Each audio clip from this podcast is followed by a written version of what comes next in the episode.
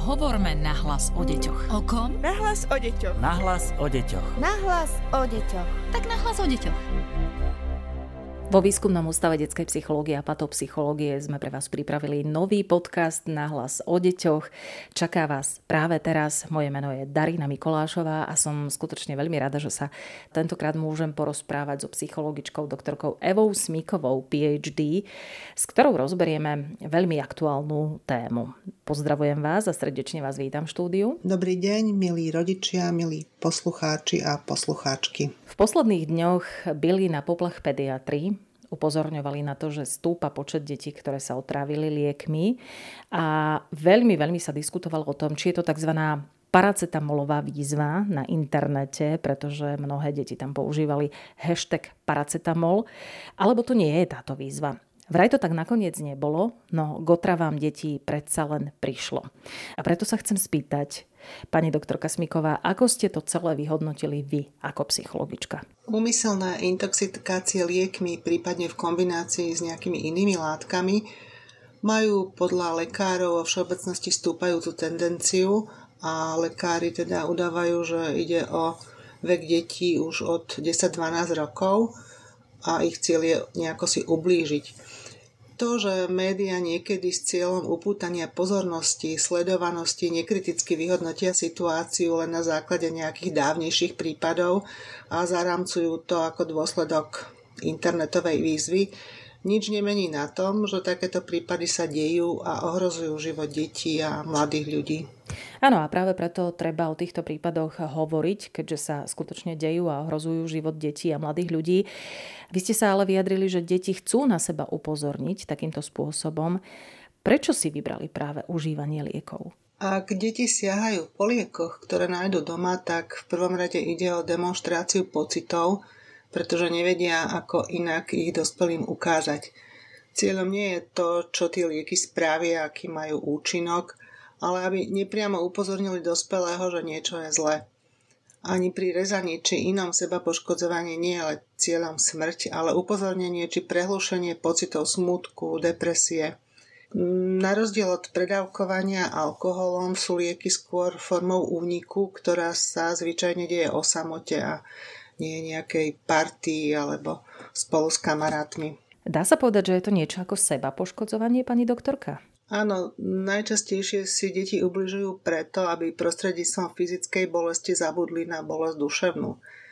Sebapoškodzovanie môžeme zaramcovať ako poranenie vlastného tela za účelom vysporiadania sa s nejakými nepríjemnými duševnými stavmi, akými sú napríklad hnev, zlosť, úzkosť, strach.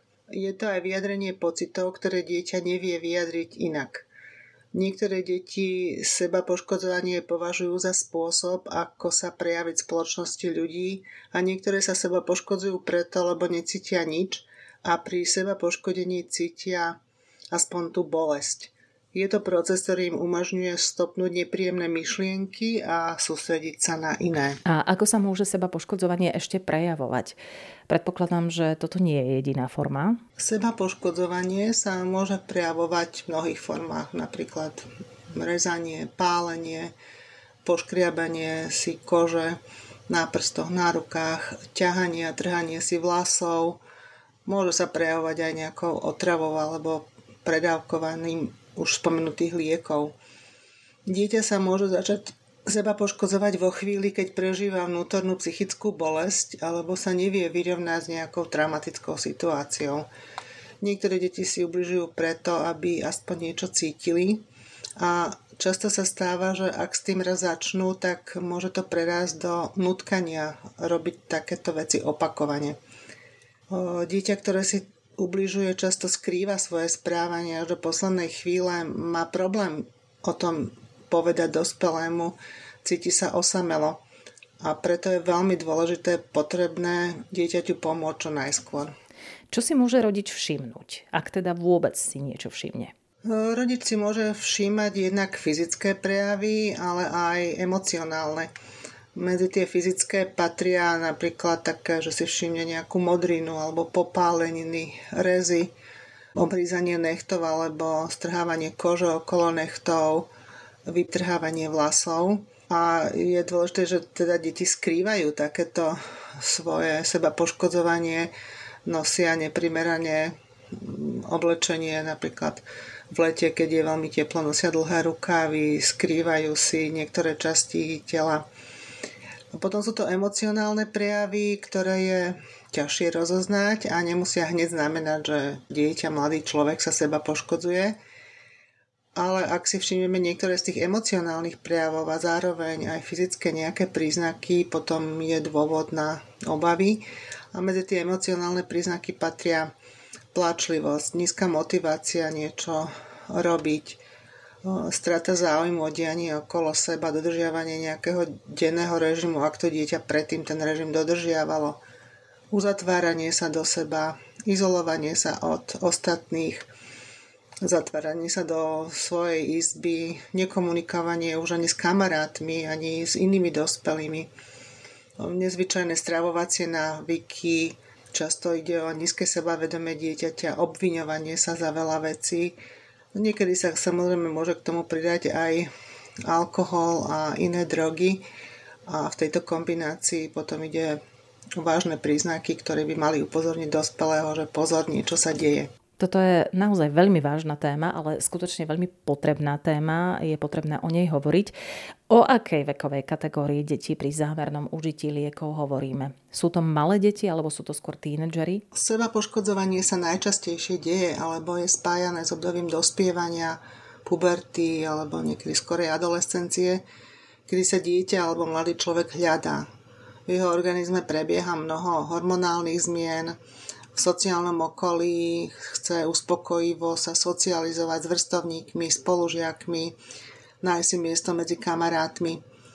Ale zároveň je to aj snaha o vymanení sa spod kontroly autorít, teda nás rodičov alebo učiteľov, čo so sebou prináša niekedy aj konflikty, neporozumenia, strety záujmov, hodnôt. Ide o obdobie, ktoré je veľmi náročné na zvládanie vlastného vnútorného prežívania dieťaťa, a zároveň zvládania záťažových, ale aj bežných situácií v živote, akými si už som hovorila, kamarátske vzťahy alebo vzťahy s opačným pohlavím a iné. To znamená, že deti v sebe často riešia otázky aj zmyslu života a v kombinácii s nejakými nepriaznými vonkajšími okolnostiami, ktoré sa pre okolie nemusia zdať nejako závažné, deti často môžu zareagovať skratovito a ubližovať si. Uvedomujú si pritom tieto deti, čo sa všetko môže stať? Že môžu zomrieť, že sa im môžu poškodiť orgány? Alebo nad tým vtedy vôbec nepremýšľajú, keď majú tento úmysel? Seba poškodzovanie u detí sa v prvom pláne deje väčšinou bez úmyslu a rozmýšľanie nad dôsledkami je asi to posledné, nad čím deti v tej chvíli rozmýšľajú. A teraz sa dostávame k tomu, čo s tým, aspoň by som bola veľmi rada, keby sme sa k tomu dostali, keď spozorujeme u detí niečo takéto, alebo nám, nedaj Bože, zavolajú z nemocnice, že naše dieťa užilo lieky, je v kritickom stave, ako máme reagovať? Asi je veľmi ťažké zachovať v tomto prípade pokoj, ale zrejme, keď už je lepšie, by sme nemali na dieťa kričať. Rodičia by si mali v prvom rade uvedomiť, že dieťa im vysiela signál, že niečo nie je v poriadku, že trpí a volá o pomoc. A mali by to brať ako podnet nejakej k zmene a nemali by dieťa odplašiť vlastným nezvládnutím situácie, to je s kríkom alebo bitkou, vyhrážaním sa. Každé dieťa je samozrejme iné a dôležitý je čas, ktorý rodičia strávia s dieťaťom a aká je kvalita ich spoločného času.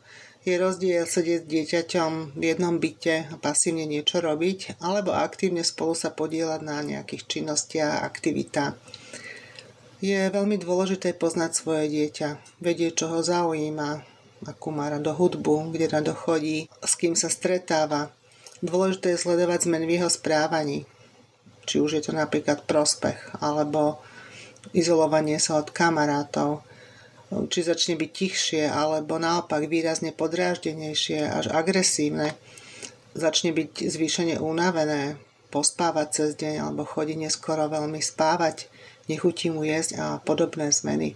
Takže toto všetko sú veci, ktoré nám sa zdajú rodičom také samozrejme, ale niekedy ich je ťažké realizovať, ale práve malo by to byť tá zmena správania dieťaťa podnetom, aby sme my rodičia našli nejaké riešenia, ktoré by boli vhodné pre dieťa. A čo potom?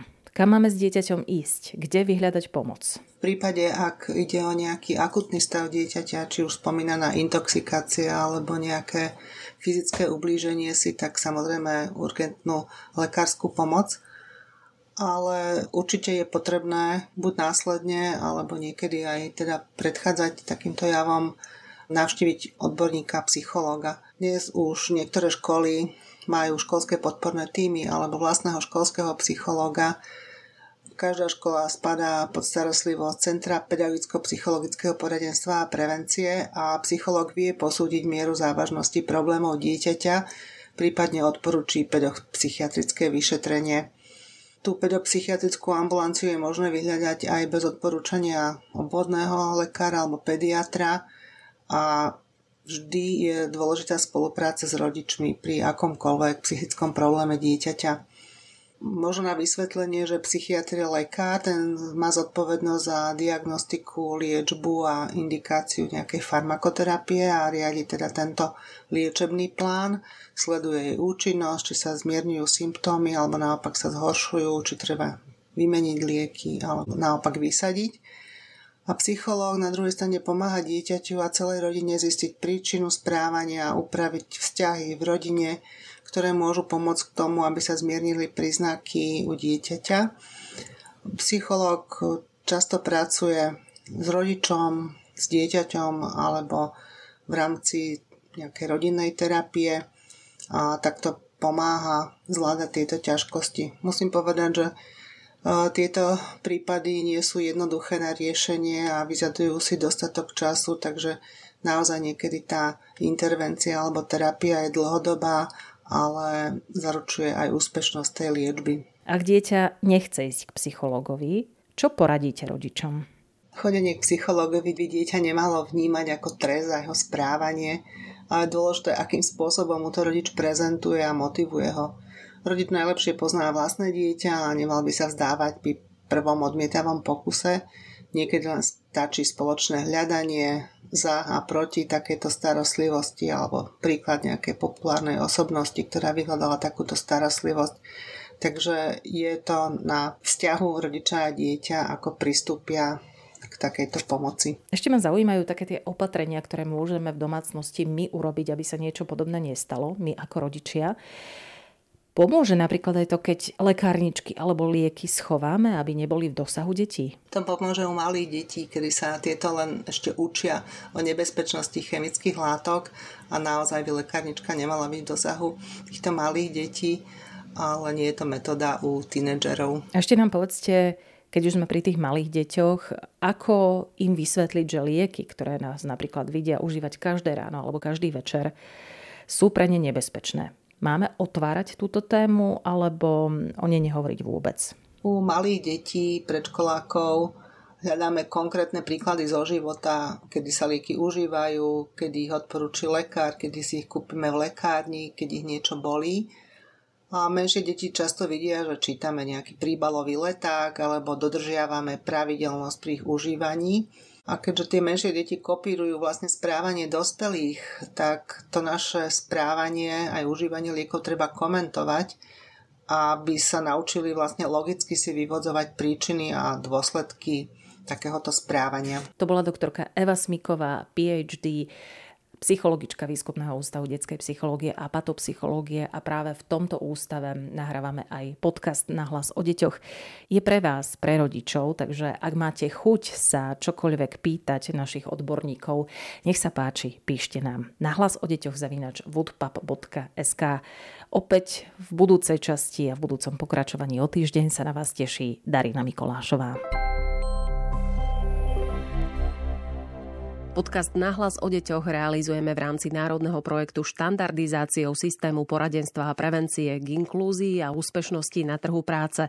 Projekt sa realizuje vďaka podpore z Európskeho sociálneho fondu a Európskeho fondu regionálneho rozvoja v rámci operačného programu Ľudské zdroje.